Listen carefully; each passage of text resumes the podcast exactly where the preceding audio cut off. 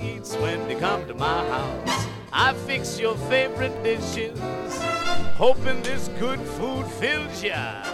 Work my hands to the bone. It's time for Radio Nibbles, and John Lehndorff is here to share some food news. How are you this morning?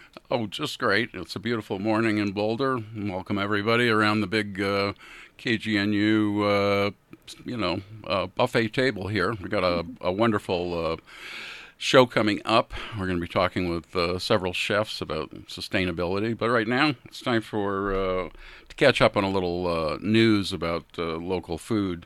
Um, there's a new uh, restaurant in. Actually, there's two of them in Lyons. Uh, Marigold just opened. A wonderful chef, Theo Adley, just opened it. It's a it's a European bistro and looks really great.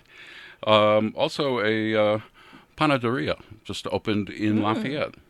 Uh, it's called Sweet Bites uh, Panaderia. I- Sounds really yummy. I am dying for a A pastry, yes. delicious bread, warm if it's possible. Well, luckily there's some pie coming. we'll talk about that soon. Uh, and it's on uh, South Boulder Road. There's also another place called the Diner Bar that just opened in Lyons.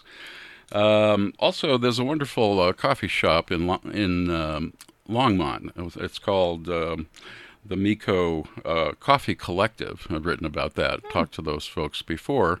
But they've just opened a second place. It's uh, where Precision Pours was in Louisville. It's right at uh, Main Street and uh, South Boulder Road in a very odd building next to the railroad tracks. So I'm excited about that. They're great people.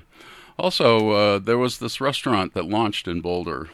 Well, it, it launched as a as a food truck selling Chinese street food. It was called the uh, Ginger Pig, and uh, the chef uh, finally got to open a brick and mortar location in Denver. Uh, but she's coming back and uh, opening it up on the hill as a takeout place. You One- said ginger pig? it's called uh, yes, it's called the Ginger Pig, uh, and uh, it's a it's a former uh, lawyer turned chef who uh, traveled in China and uh, serves some wonderful food. So I'm glad uh, that's coming uh, back. That's delicious. It sounds really good. I'm a hungry one this morning, to tell you the truth. It's so delicious, you know, just to think about good food always. Yes, um, and uh, You know, what's it? You know, what's in the Nibbles column today?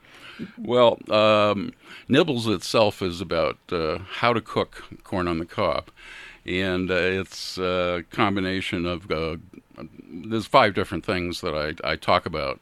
I also talk about how my mother used to overboil. So she would boil corn, and that kind of ruined it.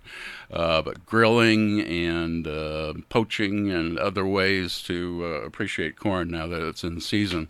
I also wanted to direct your attention to last week's column, which is uh, all about high altitude baking in uh, Boulder and up in the mountains. Uh, people who move here often find that their recipes simply don't work. You have to add a little pinch of extra things to make it puffy. That's what I noticed. And uh, also more moisture. Things tend to dry out here, so uh, adding uh, adding humidity and water uh, really helps. So I, I direct your attention to that, and also uh, speaking of corn, you know, there's a guide to uh, farm stands. Uh, that's also at boulderweekly.com that I uh, encourage you very much to uh, get out there and, and, and buy from the farmers.